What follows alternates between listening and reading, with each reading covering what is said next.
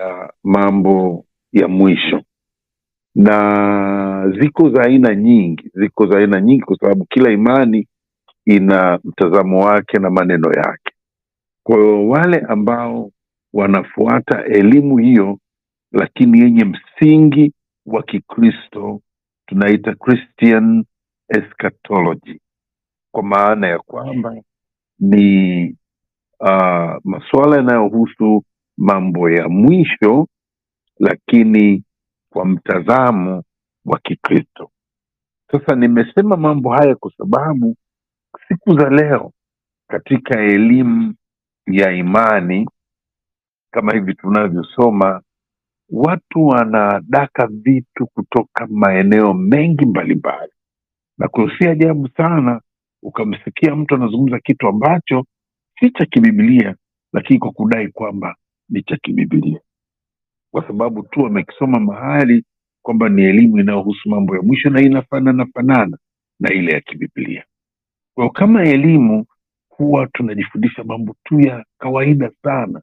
Nikisema kawaida sana maana yangu uh, ni mambo yanayohusu mtiririko. Kama kwa mfano tunapozungumzia uh, elimu hii ya kikristo mfululizo wa mambo yanayohusu nyakati za mwisho au za mtu au za dunia. Na kwa hiyo uh, tunaangalia mambo yanayohusu masuala mazima ya kifo tunaangalia mambo yanayohusu maisha. Baada ya kifo utasoma kuhusu mambo yanayohusu mbinguni na yanayohusu kuzimu katika elimu hiyo. Na vile vile masuala yanayohusu kurudi kwa yesu mara ya pili sasa uh, sio hayo tu lakini unaona huo mtiririko.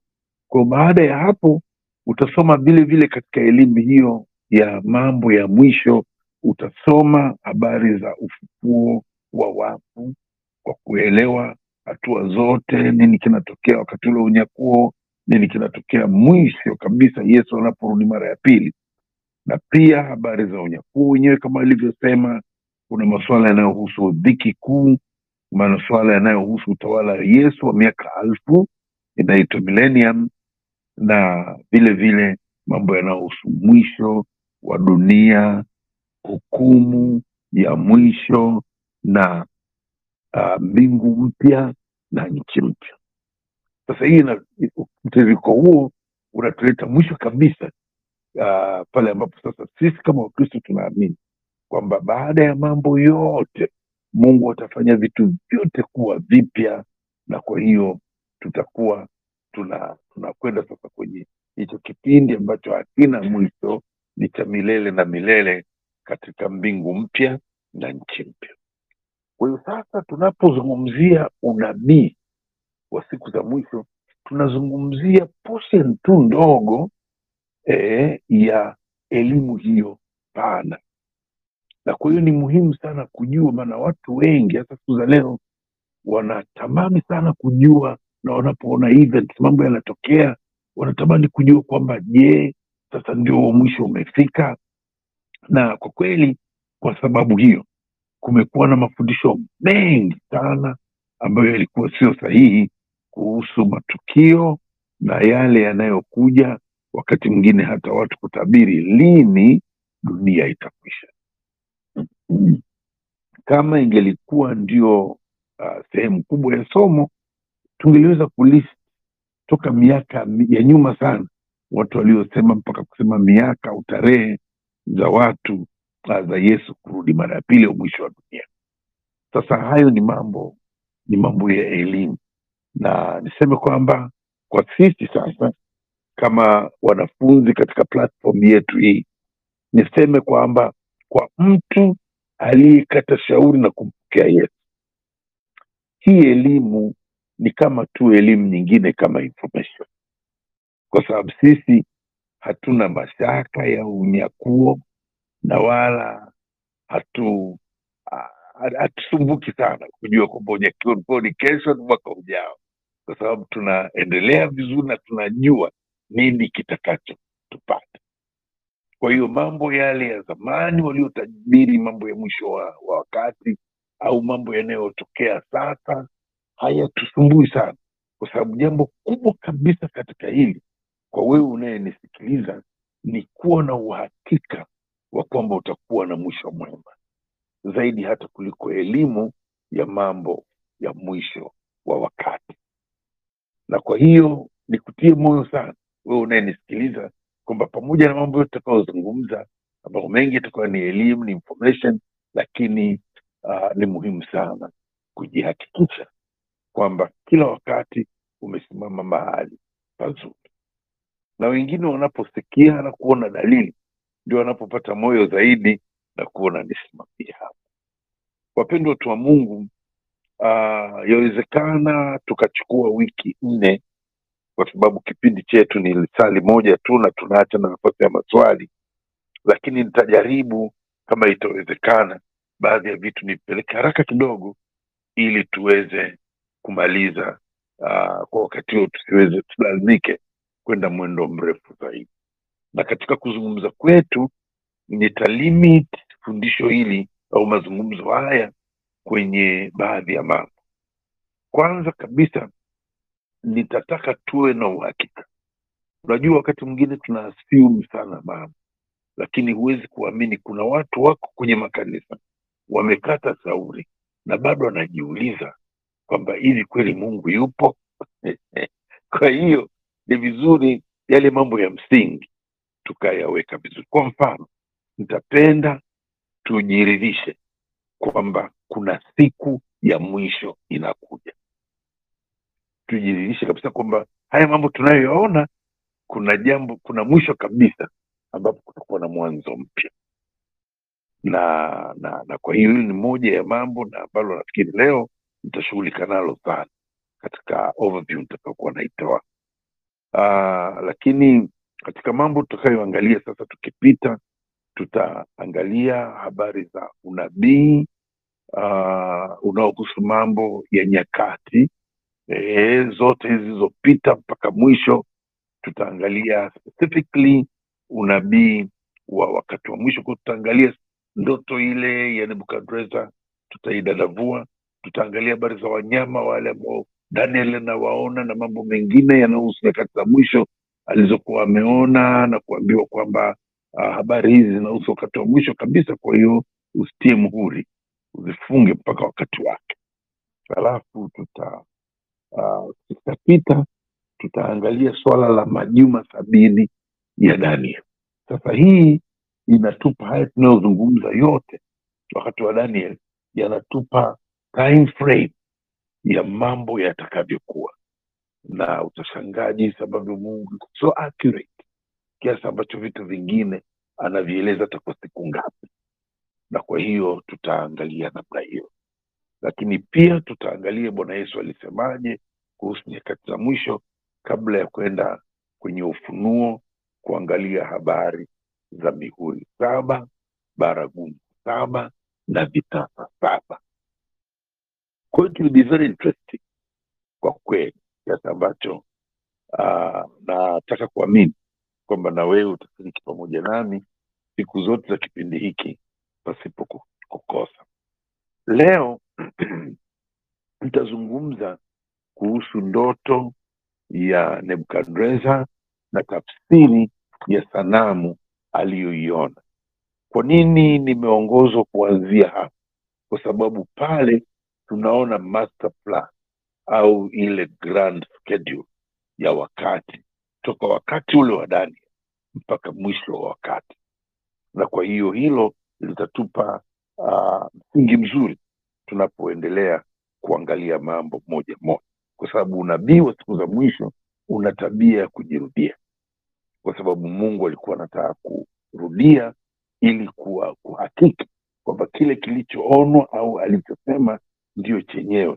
Kwa sababu amesema neno haliwezi kudhibitika ila kwa mashahidi uh, wawili au zaidi. Kwa hiyo na mungu naye neno lake hasa la vitu kama hivi nyakati za mwisho anarudia kwa ajili ya kulithibitisha. Sasa tusome kutoka katika kitabu cha daniel na nitasoma sura ya pili mstari wa thelathini na mbili mpaka wa arobaini na tano. Siyo mistari michache sana nitasoma katika jina la bwana na mwokozi wetu yesu kristo. Nitaanza mstari wa thelathini na mbili. Neno la bwana linasema kwamba na sanamu hii kichwa chake kilikuwa ni cha dhahabu safi kifua chake na mikono yake ni ya fedha tumbo lake na viuno vyake ni vya shaba miguu yake ni ya chuma na nyayo za miguu yake nusu ya chuma na nusu ya udongo. Nawe ukatazama hata jiwe likachongwa bila kazi ya mikono nalo jiwe hilo likaipiga sanamu miguu yake iliyokuwa ya chuma na udongo uh, likaivunja vipande vipande ndipo kile kichwa na ule udongo uh, ndipo kile chuma na ule udongo na ile shaba na ile fedha na ile dhahabu vilivunjwa vipande vipande pamoja vikawa kama makapi ya viwanja vya kupepetea wakati wa hari. Upepo ukavipeperusha hata pasionekane mahali pake na lile jiwe lililoipiga hiyo sanamu likawa mlima mkubwa au milima mikubwa likaijaza dunia yote. Hii ndiyo ile ndoto nasi tutaihubiri tafsiri yake mbele ya mfalme labda tuanzie hapo alafu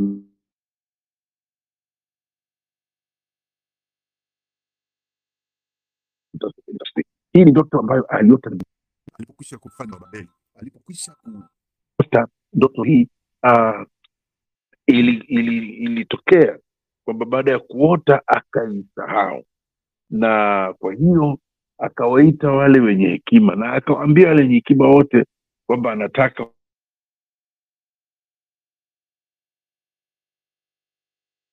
wamtafsirie ile ilifadhaisha, na alipokuwa amewaita ame, amewaita wakashindwa wenye hekima wote, na mwisho kabisa akasema, kwa kweli kama msipoweza kuniambia ile ndoto yenyewe na kunipa tafsiri, basi nyinyi wote mtakuwa vichwa vyenu ni halali yangu.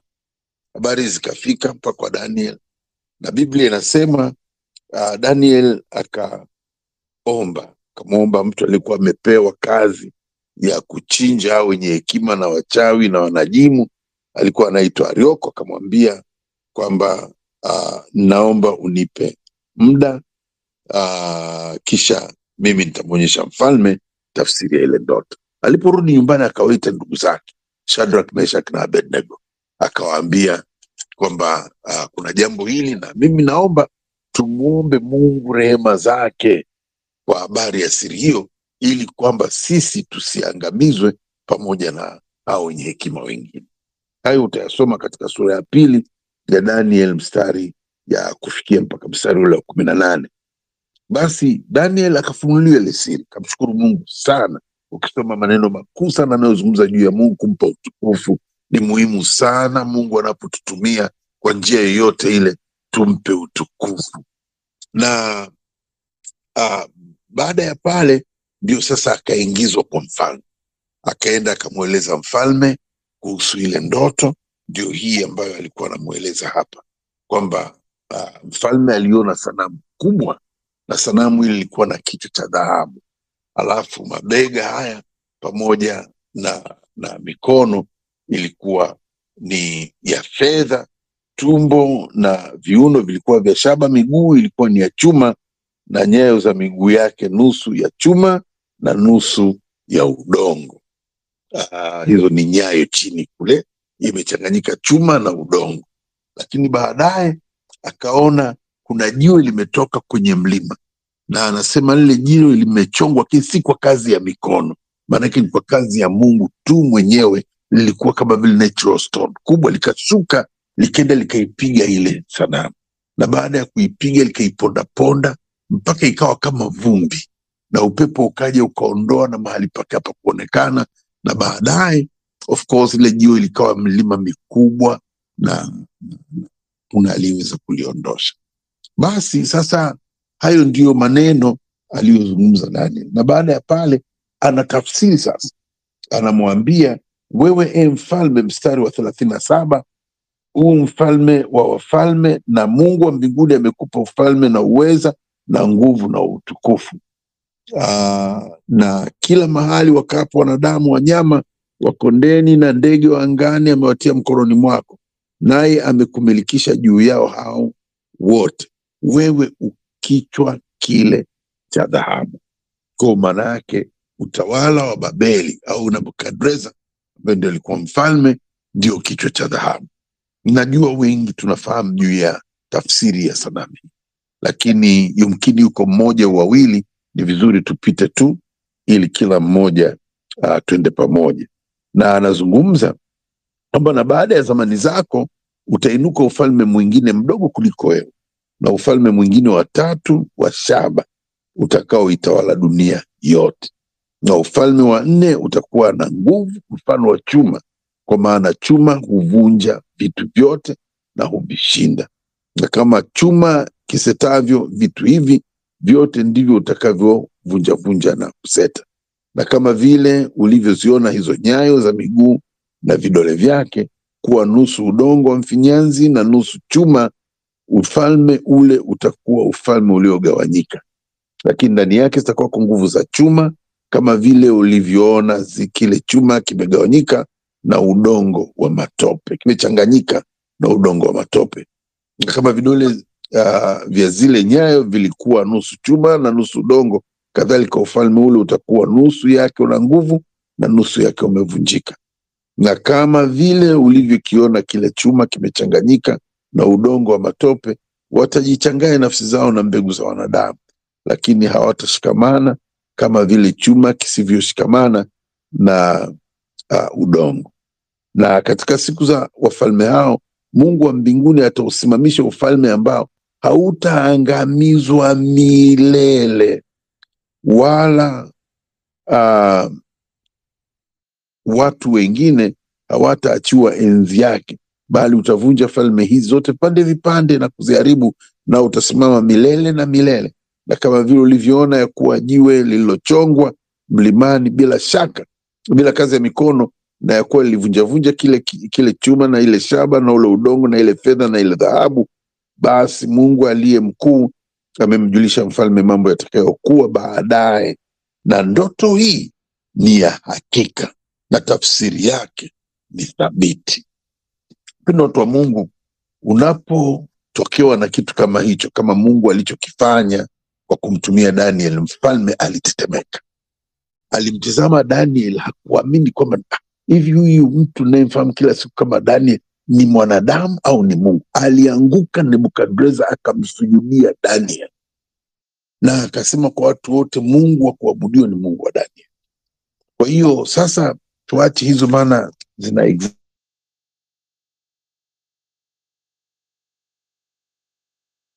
na sisimua, turudi.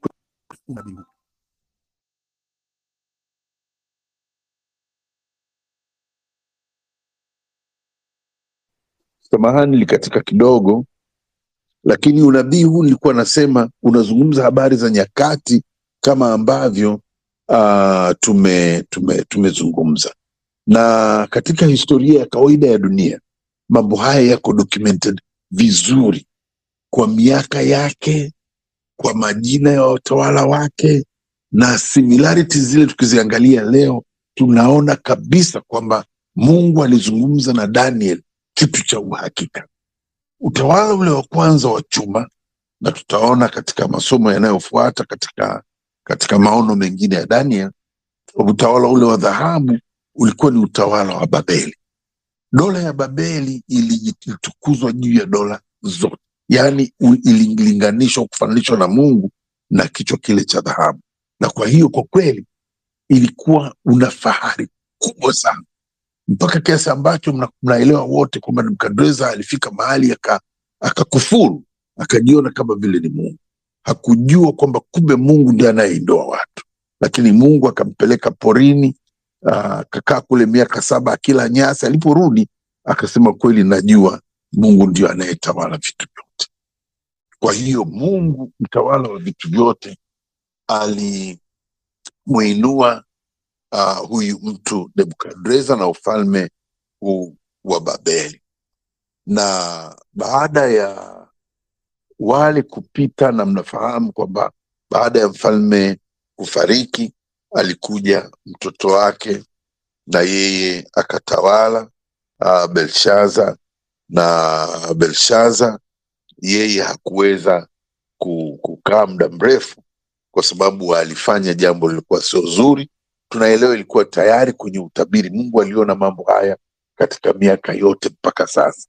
Kama mnakumbuka kile kiganja kilichoandika mene mene tekeli na peresi, ukisoma Daniel sura ya tano, basi ndiyo siku ufalme wa Babeli uliposhushwa na ufalme wa Umedi na Uperisi kwa ilikuwa ni utawala mmoja. Hawa watawala walikuwa ni watawala ambao walikuwa kama ni ndugu katika maana hiyo, na kwa hiyo utawala hawa watu walikuwa wanatawala pamoja kama vile ni, ni- lakini ilikuwa ni watu wawili, ni nchi mbili tofauti, Wamedi na Waperisi.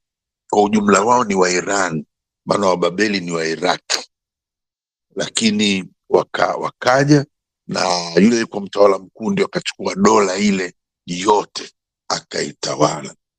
Uh, katika tafsiri yake Daniel alisema utawala mdogo kuliko wako. Kwa fahari ya utawala wa Umedi na Uperisi ilikuwa si fahari kubwa kama iliyokuwa ile ya Nebukadreza, na wale walitawala, na kipindi chao kilipokwisha, utawala uliofuata ulikuwa ni utawala wa Kiyunani, na wenyewe ulikuwa unafananishwa na shaba utawala ule ulikuwa ni mgumu. Wayunani ni Wagiriki, ndio kama ukisikia watawala kama Alexander the Great ambaye ndiye aliyekuwa amechukua dola ile na akatawala sehemu kubwa sana. Daniel alikuwa anasema kwamba utawala ile shaba utatawala dunia yote. Yeye aliexpand sana, alikuwa ni kijana mdogo alipochukua uh, utawala, alikuwa kijana wa miaka ishirini, lakini alikuwa ni mtu wa vita kwa alipiga vita kwa muda mfupi, yeye hakutawala miaka mingi, lakini ali, ali, ali, ali expand ile kingdom sana, na ikawa dunia yote inayojulikana wakati ule ilikuwa chini ya utawala wa Kiyunani. Lakini baada ya pale tunafahamu kwamba ali, alikufa Alexander, na alipokufa utawala wake ukagawanyika ah, kwa majemadari wake wanne na na baadaye wale waka wa, wa, katika struggle za nguvu, mwisho mmoja akawa na nguvu kuliko wengine, na ndio ukazaliwa sasa dola mpya ya Kirumi, na ile ndio inayoonyeshwa kama chuma, maana ilikuwa ni dola ngumu, yaani dola ya Kirumi ilikuwa ni ngumu ndio ilikuwa dola kuu ya mwisho iliyotawala dunia, na wale walikuwa ni wakatili sana. Mnafahamu hata kanisa liliteswa sana wakati wa watawala kama Nero. Wakristo walikuwa wanatumiwa kama mishumaa kwenye bustani ya wafalme uh, kwa ajili ya entertainment za jioni, wakitaka kuburudika, wanamwagiwa lami, wanawashwa moto, basi na huko wamechomwa kama mishkaki wakiwa hai basi ndio wana, wana, wana, wa- yani ilikuwa ni utawala mbaya mbaya sana, na ule utawala ulikuwa ni mgumu. Uh, ni utawala wa Rumi, na baada ya dola hiyo ya nne, dola ya tano inayotajwa hapo ndio zile nyayo ambazo zina chuma na vile vile zina udongo. Aa, Biblia inasema kwamba hawa watakuwa wamejichanganya na watu wengine na kwa hiyo hawatakuwa na nguvu, watakuwa na sehemu zenye nguvu kubwa na sehemu nyingine zenye nguvu ndogo. Na na ni kweli sasa hii tunaita sisi kwamba ni Rumi iliyozaliwa upya, kwamba baada ya wakati ule wa Rumi na ilipokwisha, sasa utawala ukagawanyika gawanyika. Hii Ulaya tunaiona European Union sasa hivi ndio imechukua sehemu kubwa ya dola ile ya Ulaya, na mnaona haiko stable mara Waingereza wamo, mara wameondoka, mara hivi. Na kwa hiyo mpaka sasa hivi bado wanajitafuta, hawajaweza kuwa na nguvu hata kama ma, madola mengine kama Amerika kwa sasa hivi. Na kwa hiyo unaona hata pesa yao ilikuwa iwe na nguvu, lakini haya mambo sio ya zamani sana.